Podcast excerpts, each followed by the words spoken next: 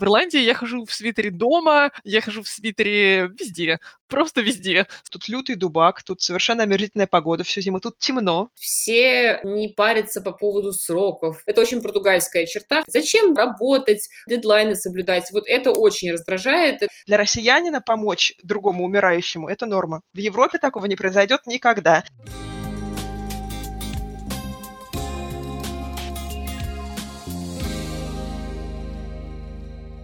Всем привет! В студии виртуальный, наконец-то, снова подкаст ПНЖ. С вами Наталья Суворова из Дублина.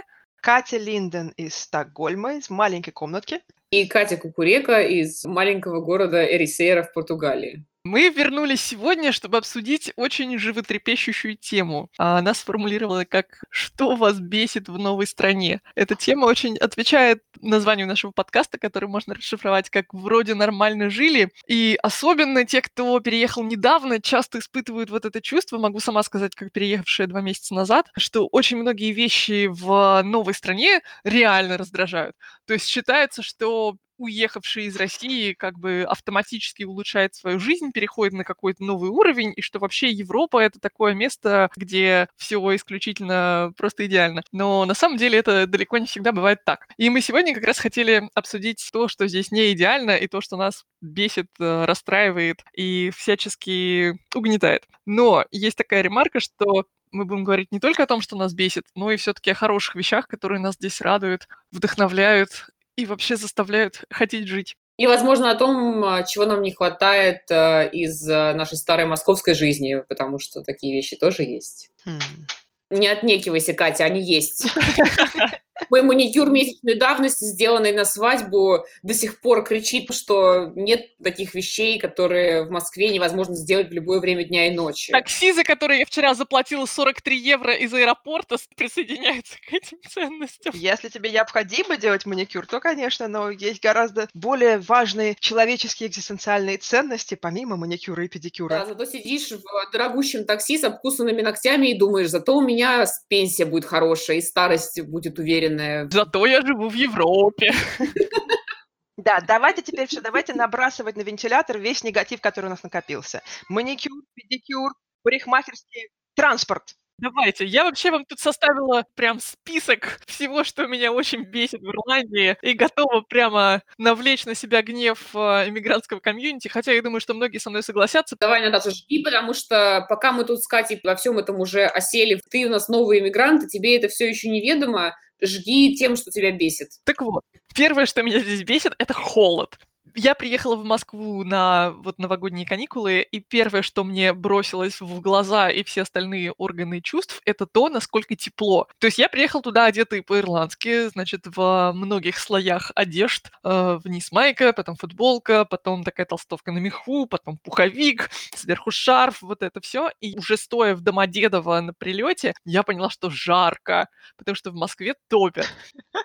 Топят не то слово. Топят везде, в домах, в магазинах, в барах, в ресторанах, во всех общественных заведениях, даже в машинах там теплее. Поэтому в Москве достаточно надеть условную футболку или какую-то, да даже и блузку, честно говоря. Сверху надеть теплую куртку или там зимнее пальто или пуховик, и тебе нормально, потому что тебе дойти от метро, а дальше ты оказываешься в тепле. В Ирландии забудьте об этом. В Ирландии, и наконец-то я ношу все свои 25 свитеров, которые я покупала просто потому, что они мне нравились, но в Москве я не могла их носить, потому что в Москве везде тепло. А в Ирландии я хожу в свитере дома, я хожу в свитере везде просто везде. Свитер — это такая одежда на каждый день, э, желательно самый толстый, шерстяной, и под него еще какую-нибудь майку непродуваемую или термобелье. Я тут не могу, меня так разрывает сейчас саркан чеширского кота, что ты под, именно подчеркиваешь Ирландия, Москва, Ирландия, Москва. Ты не говоришь Дублин, Москва или Ирландия, Россия. Ты отдаешь себе отчет, что Ирландия вот вся такая, а в России именно вот Москва такая.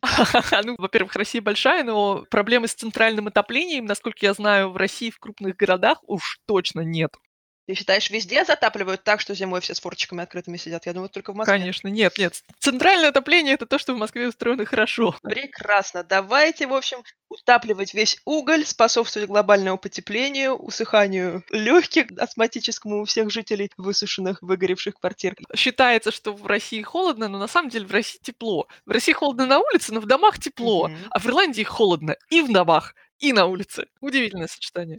Катя, как у тебя в Португалии? Расскажи, ты же живешь в теплой южной стране. В Португалии холодно зимой? Вот я, с одной стороны, сижу и хмыкаю, потому что у нас, конечно, средняя температура воздуха плюс 14 сейчас а, в течение дня, но холодно, что писец. У нас по вечерам и по утрам это просто морозилка. Ну, во-первых, э, это высокая влажность. У нас очень-очень влажная погода и очень-очень холодная. Разумеется, никакого центрального отопления даже речи быть не может. В Португалии дом без камина – это просто нонсенс. Даже квартира без камина – это уже практически нонсенс. Тут я познала ценность такой вещи, как сушилка для белья, потому что белье не сохнет самостоятельно, даже если оно висит два дня, даже скорее больше вероятности, что его еще и дождиком покроет. Обнимемся, Катя, та же самая фигня. Постоянно приходится вешать это все на батареи, чтобы хоть как-то просушить.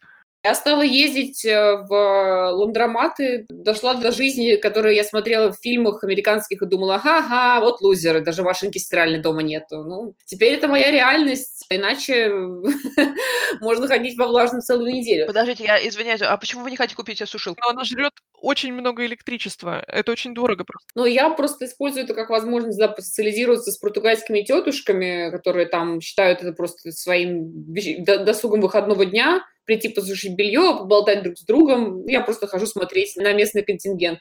Европа это не сказка, реально здесь очень много таких бытовых э, каких-то моментов возникает, о которых я в Москве даже и подумать не могла. Это очень странно, потому что, мне кажется, переезд в Европу, он в тебе вскрывает все какие-то уязвимые стороны, ты вдруг себя резко ощущаешь более смертным, более, скажем так, человеком, а, чем в Москве, потому что, во-первых, Москва это все-таки город таких неуверенных в себе оверачиверов, и там жаловаться на насморк или вообще признавать, что ты уязвим, это очень плохо. В Москве Москве мне всегда казалось, что я должна быть бессмертным пони и не болеть, а в Европе все-таки все гораздо более человечны, и поэтому ты вдруг резко осознаешь, что в жизни столько мелких бытовых вещей появляется, которых ты не думал. Которых в Москве тебе некогда думать, потому что тебе надо работать с утра до ночи.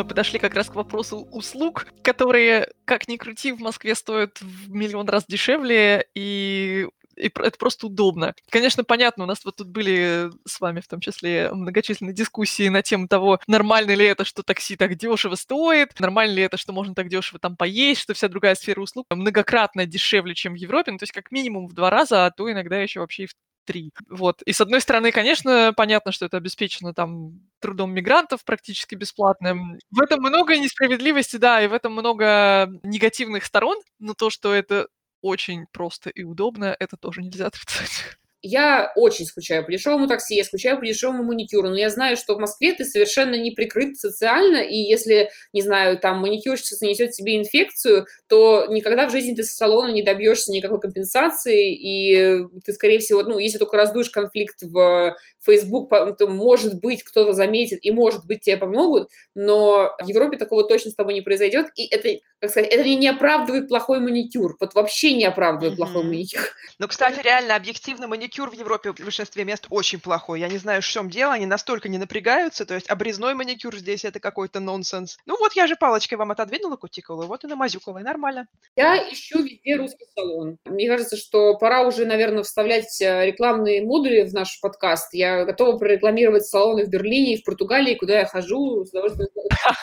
Прекрасно. Сдам контакты, я езжу по 40 минут э, в один конец, чтобы сделать ноготочки, но это того стоит. Не знаю почему, но вот русский маникюр славится, мне кажется, уже на весь мир. Даже в Лос-Анджелесе открыли известный салон, который в Москве есть. Слушайте, ну ладно, раз уж я выступаю сегодня таким апологетом Родины, вас не бесят конские цены? на жилье, на услуги, на транспорт, вообще на все. Я думаю, это болезненный пункт точно для многих из тех, кто переехал в Дублин, потому что Дублин это очень дорогой город. Он намного дороже Португалии в среднем. Не знаю, насколько он дороже Стокгольма. Кажется, Стокгольм все-таки переплюнул нас намного. Да, вам сложно будет найти место дороже. Давайте ради любопытства сравним, сколько стоит аренда квартиры, ну, там, средненькой для одного-двух человек, ну, в четырех городах, в которых мы живем или имели счастье жить. Могу сказать про Дублин. Комната стоит э, тысячу евро, квартира стоит две. Ну, вот скажем вот так, в среднем. Ой, очень большой разброс по Стокгольму, сейчас зависит от района. Давайте скажем, самое дешевое, что можно найти, комната это 5000 крон, то есть 500 евро. А квартира? Квартира, наверное, будет 10 тысяч, то есть э, сколько это получается? 1000 евро. То же самое дешевое, которое можно. Ну, давайте такой, чтобы, да, там, не с протекающим потолком, без плесени, там, ну, то есть... В отличие от ваших дублинов в Стокгольме вы не найдете квартиру с протекающим потолком вот с плесенью. Здесь все такое Икея, все это работает, но очень сильно зависит от района. Стокгольм немножко Нью-Йорк, здесь есть очень конкретные районы, где вы хотите жить и не хотите жить, как, впрочем, в других больших городах в Скандинавии. И есть определенные гетто, то есть очень сильно зависит, где вы хотите находиться. И в центре тоже буквально 10 метров сюда, 10 метров метров туда, районы и, соответственно, цены меняются. Про Португалию добавь, чтобы у нас была раскладка. Вот в Лиссабоне или, условно, вокруг Лиссабона сколько стоит комната и квартира в среднем? Ну, смотрите, тут Португалия немножко это аномалия, то есть минимальный оклад в Португалии 800 евро. При этом квартира в Лиссабоне в аренду начинается от где-то 900 если ты живешь не на выселках. Мир захватили туристы, и Лиссабон – это новая Барселона, поэтому все стремятся сдавать посуточно. Если снимать чуть подальше где-нибудь на выселках, можно легко найти за 600 э, евро в очень приличную квартиру. У нас в Рисере это где-то в районе там 500-600 евро можно найти приличную квартиру. Опять же, скорее всего, в мае тебя из нее выкинут, потому что захотят заселить туристов. Это нормальная практика тебе скажут, окей, возвращайся в сентябре-октябре, э, мы тебе снова ее сдадим. А в Берлине квартира, а, ну, там, адекватная, начиналась где-то от 900 евро, и то это такие уже цены тебе должно сильно повести такое найти сейчас. Э, кому-нибудь новенькому наверняка сдадут там за 1200, там, если не дороже. Сделаю ремарку. В Дублине, конечно, тоже можно найти комнату дешевле тысячи и квартиру дешевле двух. Это я говорю скорее про средние цены в таких э, престижных-дорогих районах. Вот. Конечно, так-то и снимают и квартиры есть за полторы и все такое, но все-таки полторы тысячи евро за квартиру, скорее всего, это односпальная квартира. Ну, ребят, это много. Здесь безумные цены на жилье, все об этом знают. Это такой бич Дублина. Сори, цены на престижные дорогие районы даже не буду называть. Мне кажется, будет более рационально сравнить стоимость поездки на метро. Я не езжу на метро в Лиссабоне, не могу сказать поэтому. А в Дублине нет метро, простите. Я хотела сравнить цены и понимаю, что не могу. Не, ну у вас же есть какой-то общий э, тикет на все виды транспорта? У нас есть э, поезд Дарт, это такой аналог метро, это электричка, которая идет вдоль города по побережью. Одна поездка на них стоит 2,20 по карточке, ну и чуть-чуть дороже, если разовый билет. У нас очень ст- странные разбросы цен, то есть единый а, проездной на автобус на месяц сейчас стоит 40 евро, раньше стоил 120, буквально недавно. Португалия загадочная страна, как я уже сказала. У всех а, там, кажется, минимальный оклад, но при этом все ездят на BMW и Мерседесах и покупают проездные на автобус за 120 евро. Поэтому, я не знаю, мне кажется, что очень сложно сравнивать э, местные реалии с чем-то еще. А, да, ну сейчас, да, сейчас проездной на месяц стоит 40 евро. Это типа подъемные деньги для большинства считаются.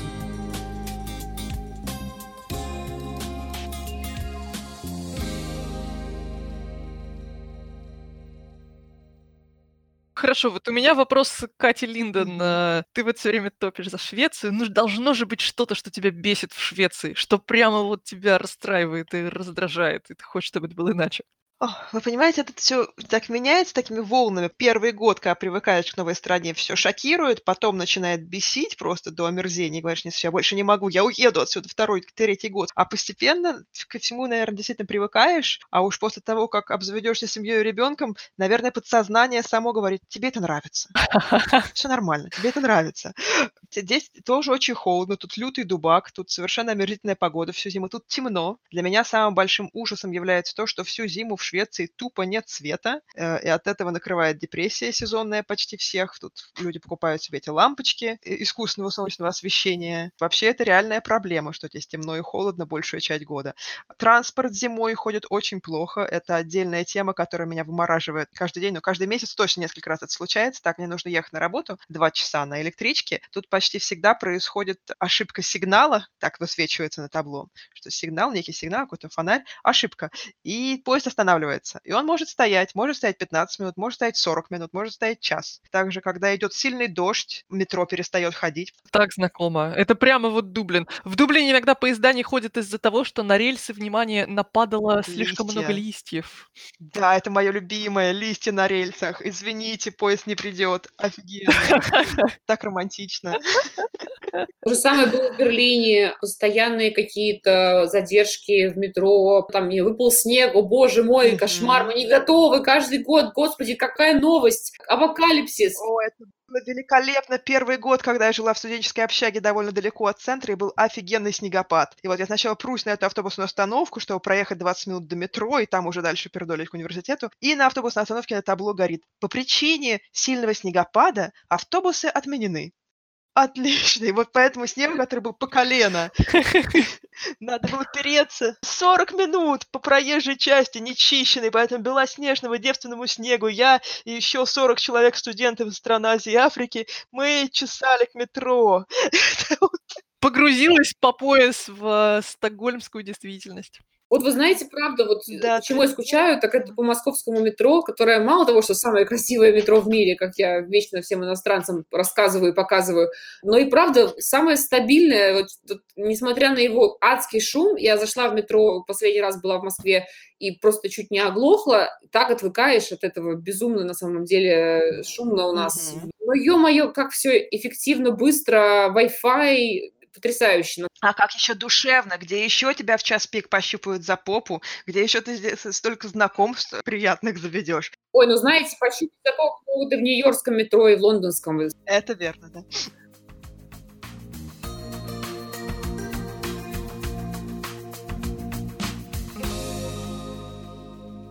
Интересный момент, который я заметила, вещь, которая меня поначалу очень раздражала и без которой я сейчас, наверное, жить не могу, а, возможно, сказывается переезд в небольшой город. Это человечность отношения и тот факт, что тут каждый прохожий – это не просто лицо в толпе, там, которое, там, не знаю, это твое препятствие, чтобы бежать в вагон побыстрее, а тут реально на каждого человека смотрят как на личность. И если там в Москве, там, и даже в Берлине, честно говоря, я, я вообще не знала имен своих соседей то здесь ко мне регулярно в дом забегают там соседские дети поиграть с моей собакой, проходят люди, здороваются, зовут э, на чашечку чая, и это нормально и как-то так естественно воспринимается. Поначалу я шугалась, поначалу мне это все казалось диким, а сейчас я, наоборот, там тискаю соседских детей, и как-то для меня это все стало таким а, естественным и родным. Это очень хороший пункт, сейчас так подчеркнул. Мне кажется, это еще очень важная часть Южной Европы, это открытость и общительность, потому что, насколько я знаю, в Швеции и как в больших городах, так и в маленьких городах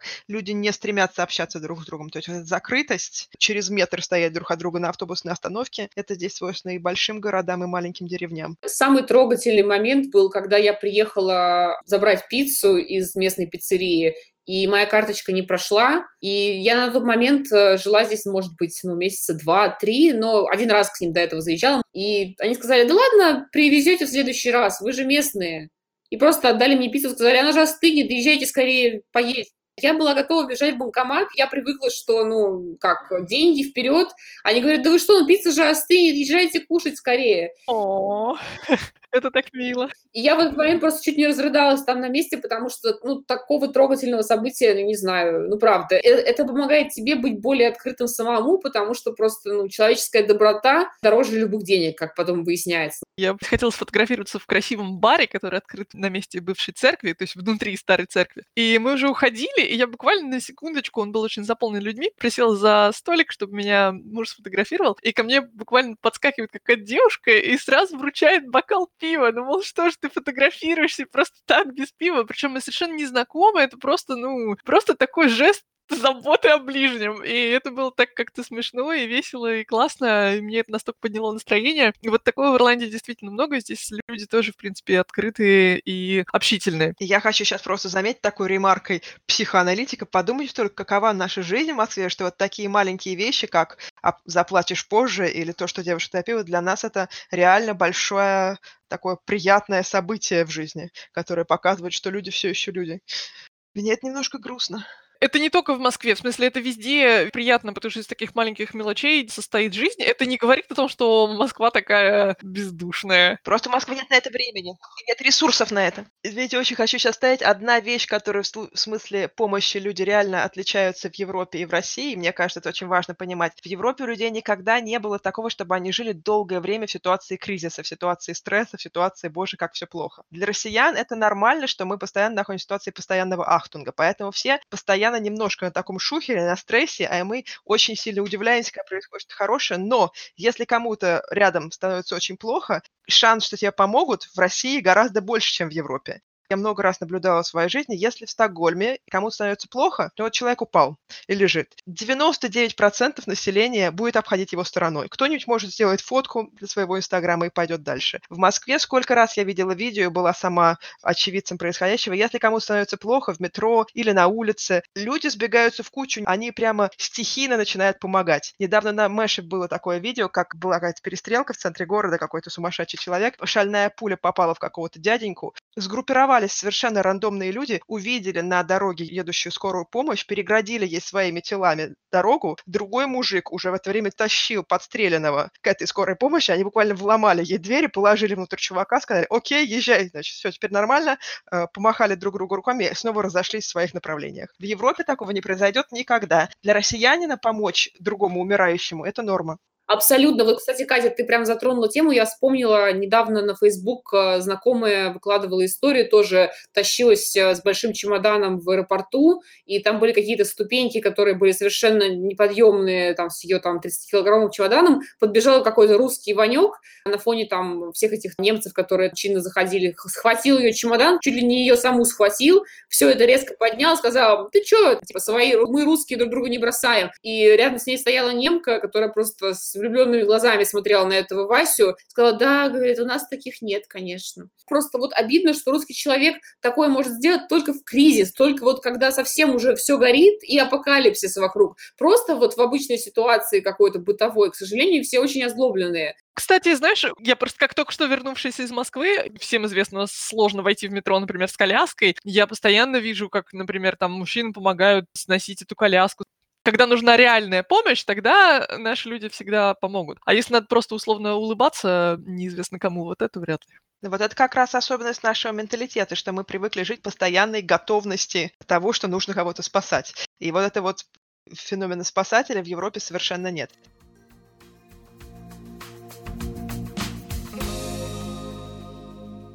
Вот у меня есть еще такая тема, которая... Ну, я не буду говорить, что она меня прям бесит, скорее мне сложно к ней привыкнуть и тяжело на нее перестроиться. Это тема правила. В России мы все знаем, что строгость законов компенсируется необязательностью их исполнения. Есть куча правил, которые есть, но многие знают, как их обойти и успешно обходят. И даже если ты соблюдаешь большинство из этих правил, все равно, где тебе совсем неудобно и вообще не уперся какое-нибудь правило, ты можешь на него наплевать, обойти, забить. Это приводит к беспорядку в общественной жизни. И коррупции приводит. Ну, это как бы и коррупция – это часть этой проблемы, и бонусы, и не бонусы этой проблемы, скажем так. Так и есть. Нет, я не к тому, чтобы защищать коррупцию, я к тому, что четкость соблюдения правил европейцами иногда прямо требует, ну, я не знаю, ты думаешь, ну, блин, ну, это такая мелочь, это можно обойти, или там, ну, на это можно забить один раз, сделать исключение.